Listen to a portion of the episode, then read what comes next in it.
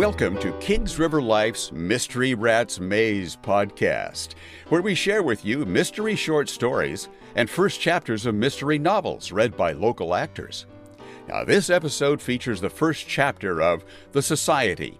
It's the first Elizabeth Grant thriller by C.G. Abbott, aka Avery Daniels. It's read by local actor Ariel Lynn.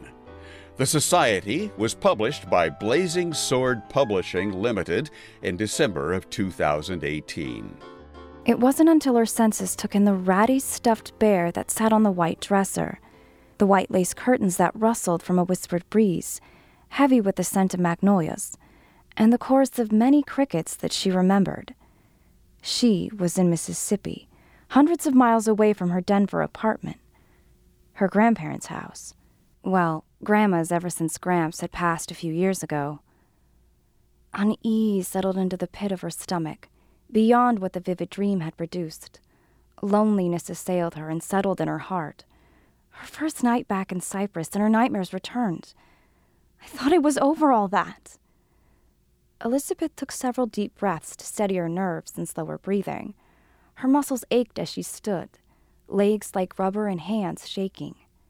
The reoccurring dream always produced such a physical reaction. She knew from experience she wouldn't, couldn't fall back asleep after her fight or flight response had kicked into overdrive. She made her way downstairs with care at each step. Elizabeth grabbed the tea kettle before its shrill whistle could disturb the tranquility. She was accustomed to living with a roommate and being quiet. Hopefully, some tea would help calm her nerves and her nausea. Another physical result of the nightmares. She poured the water over her waiting tea bag in a mug. She rubbed her sore thigh and then rotated her aching shoulder from falling out of bed as the tea steeped.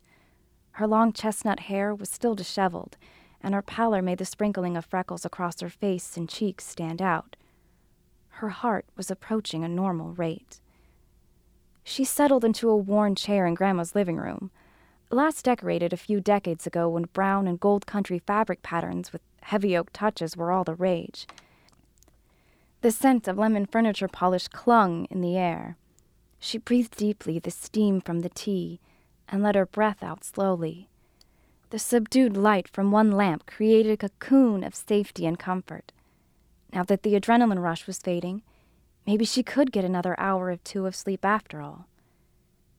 The nightmares would pass, she had to face them head on, like you would a bully. She took in the room, each knickknack and crocheted doily.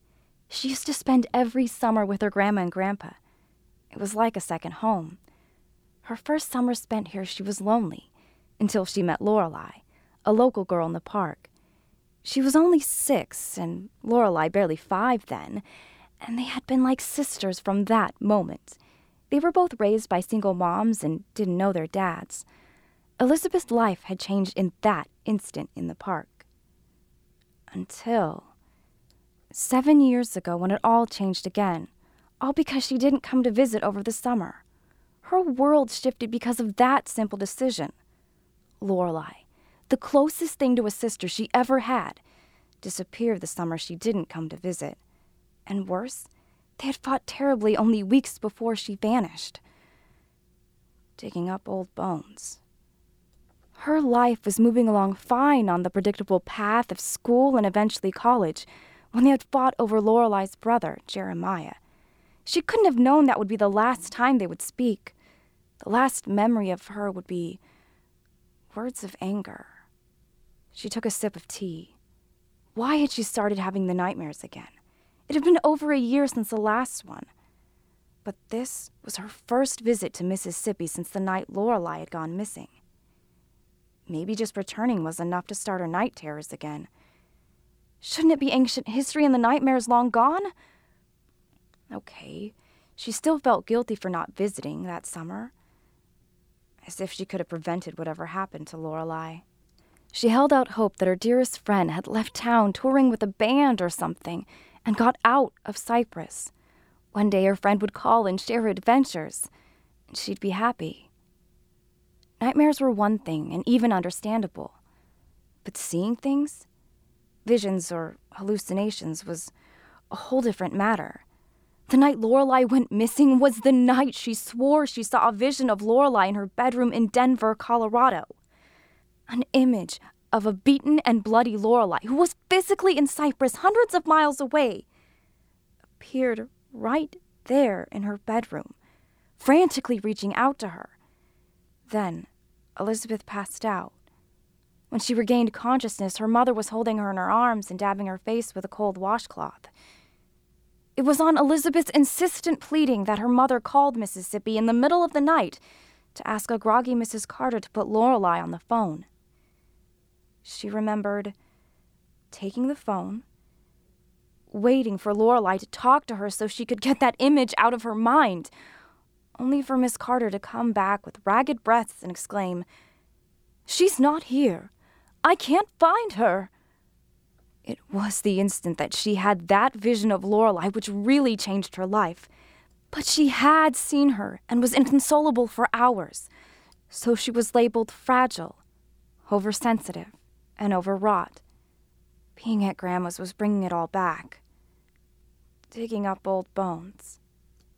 No physical trace was ever found of Lorelei. Then, the nightmares had started and hallucinations of Lorelei regularly over the last seven years. The nightmares terrified her, but the hallucinations? Visions. Whatever you called them. They left her doubting herself. She made the mistake of researching what could cause hallucinations and was convinced she had a brain tumor or something for the first year. Still, she told nobody about her continued visions. As far as everybody else knew, her mother included, the night Lorelei disappeared was the only time she experienced such a visual apparition, rather than the continual problem that plagued her still. She shook her head to dismiss such serious thoughts. It was disconcerting to be here again. She wasn't the same person who had run happily through the house. She rubbed her eyes and sipped at her tea, clearing her mind.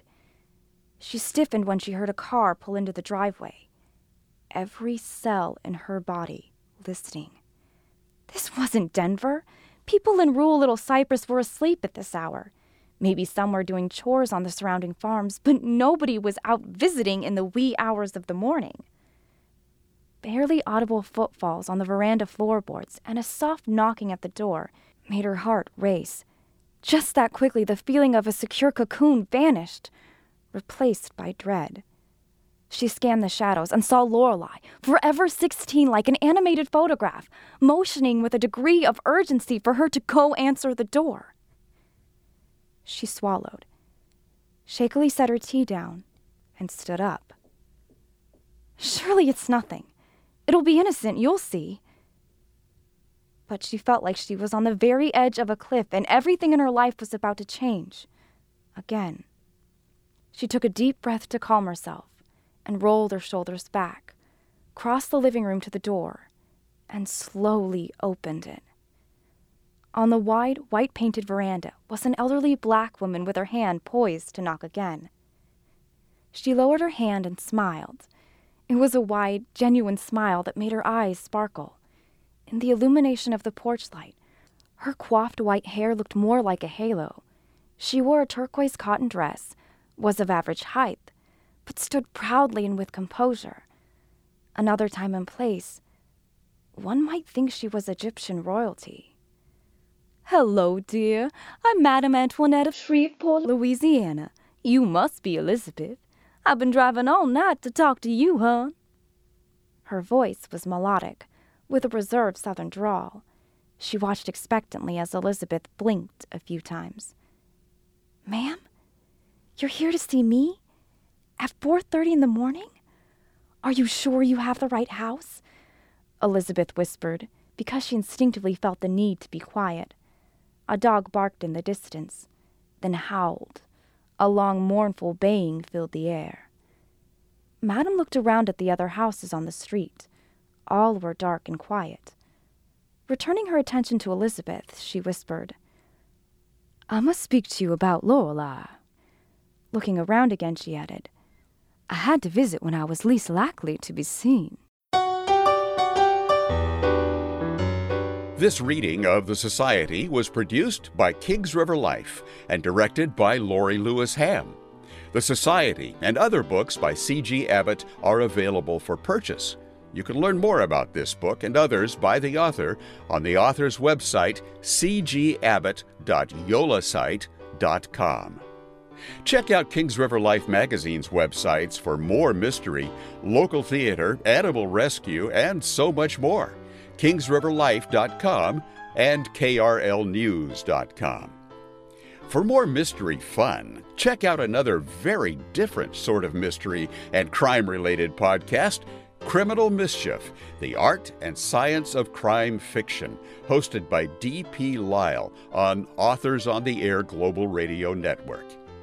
You can learn more about the podcast and find links to listen to other episodes at dplylemd.com slash criminal dash.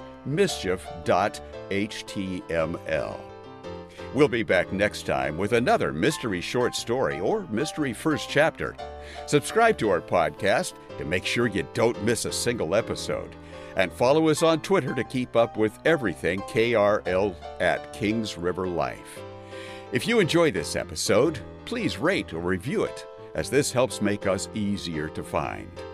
Until next time, this is your announcer, Jim Tuck, wishing you a life full of mystery.